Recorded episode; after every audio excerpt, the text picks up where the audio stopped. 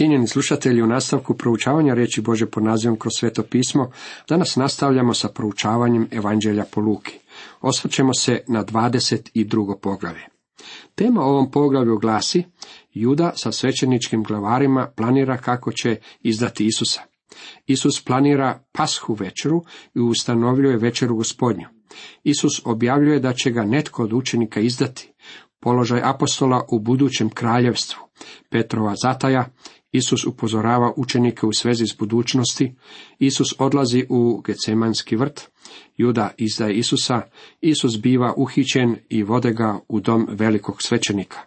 Petar nijeće Isusa, Isusa ismijavaju i tuku ga, Isusa dovode pred židovsko vijeće. Juda sa svećeničkim glavarima planira kako će izdati Isusa. Bližio se blagdan beskvasnih kruhova zvan Pasha. Isus je došao u Jeruzalem. Šest mjeseci ranije u Cezareji Filipovo Isus je jasno odlučio otići u Jeruzalem i ondje umreti. Sve što je učinio od tog trenutka na ovamo bilo je gibanje prema Jeruzalemu. Gora preobraženja i takozvani triumfalni ulazak u Jeruzalem već su bili iza njega. Sada je vrijeme pashe, a Bože janje koje na sebe uzima grijehe čitavoga svijeta sada će umrijeti. Glavari svećenički i pismoznanci tražili su kako da Isusa smaknu jer se bojahu naroda. Vjerski vođe su ga željeli odmah uhvatiti i pogubiti, međutim bojali su se reakcije naroda ako učine tako što. Bila je pasha, što značilo da su se u gradu nalazili ljudi iz čitavoga svijeta, a oni su bili za njega. Oni su bili tiha većina. A Sotona uđe u judu zvanog Iškariotski koji bjaše iz broja dvanestorice. Je li moguće da kršćanin bude opsjednut demonom? Je li moguće da Sotona ili neki demon uđe u kršćanina? Odgovor je naravno ne. Moguće je međutim da član crkve koji nije kršćanin bude opsjednut. Neki od najopakih ljudi koje sam susreo nisu bili članovi mafije ili se nalazili u zatvoru, već su se, nažalost, radilo o članovima crkve. Ja sam u crkvi susreo nekoliko ljudi za koje sam uvjeren da su bili opsjednuti demonom. Njihovo ponašanje bilo bi nemoguće objasniti na bilo koji drugi način. Dragi moji prijatelji, ako želite ostati samo na margini i slušati propovjedanje evanđelja, a ništa s tim u svezi ne poduzimati, već se samo družiti sa Božim ljudima, onda će jednoga dana osvanuti dan kada će se Sotona useliti u praznu kuću, kao što smo to vidjeli u Luki 11. Jedan od Sotoninih demona zauzet će prazno mjesto i naseliti se u vama. To je bilo ono što se desilo Judi kada je ovaj odbacio Isusa. On ode u govor s glavarima svećeničkim i zapovjednicima kako da im ga preda. Oni se povesele i ugovore da će mu dati novca. Vjerski vođe su se pitali i tražili načina da uhite Isusa. Sada im prilazi jedan od njegovih ljudi i nudi im pomoć u ostvarenju njihovih namisli. Dolazi sa željom da ga izda. On pristade, otada je tražio priliku da ga preda mimo naroda. Zavjera je bila sljedeća. Čekati dok mnoštvo ljudi ne napusti Jeruzalem. Čekajmo dok ga ne budemo mogli uhvatiti dok bude nasamo, tako da nitko neće znati što radimo. Oni su planirali da ga uhite u tajnosti. Juda će pratiti njegovo kretanje i javit će vjerskim vođama kada je pogodno vrijeme za sprovođenje uhićenja. U stvari, taj trenutak nikada nije došao zbog toga što ih je Isus natjerao da djeluju odmah. Isus je, kao što je zapisano u Ivanovom evanđelju, dao Judi komad kruha, namočen u vino i rekao mu, što činiš, učini brzo. Došlo je to vrijeme. Moraš djelovati na brzinu. I Juda je učinio upravo to. Isus planira posljednju večeru i ustanovljuje večeru gospodnju. Isus i njegovi učenici sada planiraju posljednju pasku. Kada dođe dan beskvasnih kruhova, u koji je trebalo žrtvovati pasu, posla Isus Petra i Ivana i reče, hajdete pripravite nam da blagujemo pashu. Rekuše mu, gdje hoćeš da pripravimo? On im reče, evo čim uđete u grad, namjerit ćete se na čovjeka koji nosi krčak vode. Pođite za njim u kuću u koju uniđe i recite domaćinu te kuće. Učitelj veli, gdje je svratište u kojem bih blagovao pashu sa svojim učenicima. I on će vam pokazati na katu veliko blagovalište, prostrto, ondje pripravite. Oni odu, nađu kako im je rekao i priprave pasku. Ja ne vidim razloga zašto bismo u ovome odjeljku nalazili ikakvo čudo. Naš je gospodin mnogo puta bio u Jeruzalemu. On je poznavao čovjeka koji je imao ovu gornju sobu. Ja sam siguran da je on rekao našem gospodinu, kada budeš u Jeruzalemu, dovedi ovamo svoje učenike. Naš se gospodin vjerojatno dogovorio sa ovim čovjekom da upotrebi ovu sobu i htio mu je dati do znanja da mu je ona potrebna u ovome trenutku. Kada dođe čas, sjede Isus za stol i apostoli s njim. Ovo je bila posljednja večera i Juda je bio prisutan na njoj. I reći svom sam dušom čeznuo ovu pasku blagovati s vama prije svoje muke. Jer kaže vam, neću je više blagovati dok se ona ne završi u kraljevstvu Božem. I uze čašu, zahvali reče, uzmite je i razdijelite među sobom. Jer kaže vam, ne, neću više piti od roda trsova, dok kraljevstvo Bože ne dođe. Za vrijeme pasije je čaša obišla oko stola nekoliko puta. I ja mislim da je gospodin sudjelovao do zadnje čaše. To je bila čaša radosti. On iz nje nije pio. Nameće nam se pitanje je li on ikada popio iz te čaše. Ja mislim da jest, dok je bio na križu. Dali su mu piti ocat, a u poslanici Hebrejima piše, koji zbog radosti što je stajala pred njim podnese križ. Na posljednjim žeravicama gasećeg blagdana Paske, gospodin Isus je raspirio oganj novog blagdana večere gospodnje. I uze kruh, zahvali, razlomi i dada im govoreći. Ovo je tijelo moje koje se za vas predaje. Ovo činite meni na spomen. Tako i čašu pošto večeraše govoreći, ova čaša je novi zavjet u kojoj mojoj krvi, koja se za vas proljeva. Gospodin je uzeo dva najslabije elementa koji postoje na svijetu i od njih načinio simbole svoga tijela i krvi. Kruh i vino oboje se pokvare za nekoliko dana. Kada je on podigao spomenik, on nije bio načinjen od mramora ili bronce, već od dva raspadljiva elementa. Rekao nam je kako kruh govori o njegovome tijelu, a vino govori o njegovoj krvi. Kruh govori o tome kako je njegovo tijelo bilo lomljeno, ne o nekoj njegovoj slomljenoj kosti, već o slomljenome tijelu, jer je on bio učinjen grijehom za nas.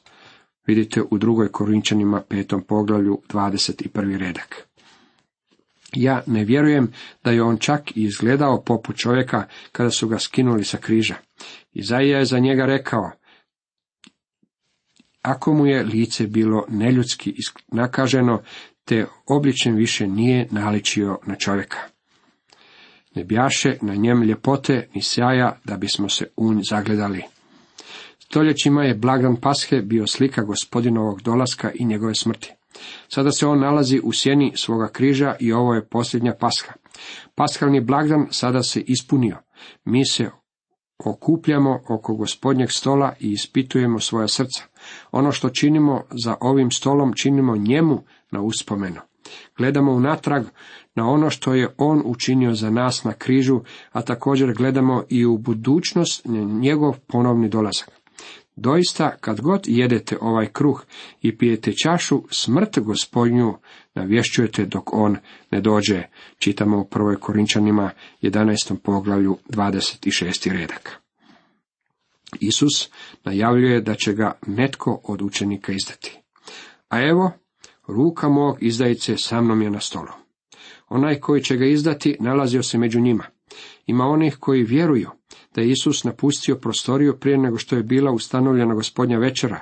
Ja mislim da je to točno. Luka nam ne donosi kronološki redoslijed zbivanja, on nam daje činjenice koje su nam potrebne da shvatimo njegov komentar. Ivan nam jasno govori kako je tijekom paskalne večere gospodin Isus uzeo kruh, namočio vino, dao ga Judi i rekao mu, što činiš, učini brzo. Juda je tada otišao. Sin čovječi istina ide kako je određeno, ali jao čovjeku onomu kojega predaje. I oni se počeše ispitivati tko bi od njih mogao takvo što učiniti. Svaki od učenika je vjerovao da je on sposoban zanijekati i izdati gospodina. Ako ste iskreni, tada znate da biste ga i vi mogli izdati. Kada on ne bi nadamnom držao svoje ruke, ja bih ga izdao u sljedećih pet minuta. Međutim, hvala Bogu, on neće skinuti svoju ruku s mene i ja se radujem u toj činjenici. Položaj apostola u budućem kraljevstvu. U to nasta među njima prepirka tko bi od njih bio najveći. Ovi ljudi koji su prepoznali koliko duboko mogu pasti također su imali i visoke ambicije biti najveći. Možete li si to zamisliti? Pod samom sjenom križa ovi se ljudi grebu za što veće i više položaje. Istu situaciju nalazimo i u crkvi danas. Današnji sveti ljudi nisu zabilježili baš nikakvi veliki napredak u odnosu na apostole. A on im reče, kraljevi gospoduju svojim narodima i vlastodržci nazivaju sebe dobrotvorima. Vi nemojte tako. Naprotiv, najveći među vama neka bude kao najmlađi i predstojnik kao poslužitelj. Ta tko je veći? Koji je za stolom ili koji poslužuje? Zar ne onaj koji je za stolom?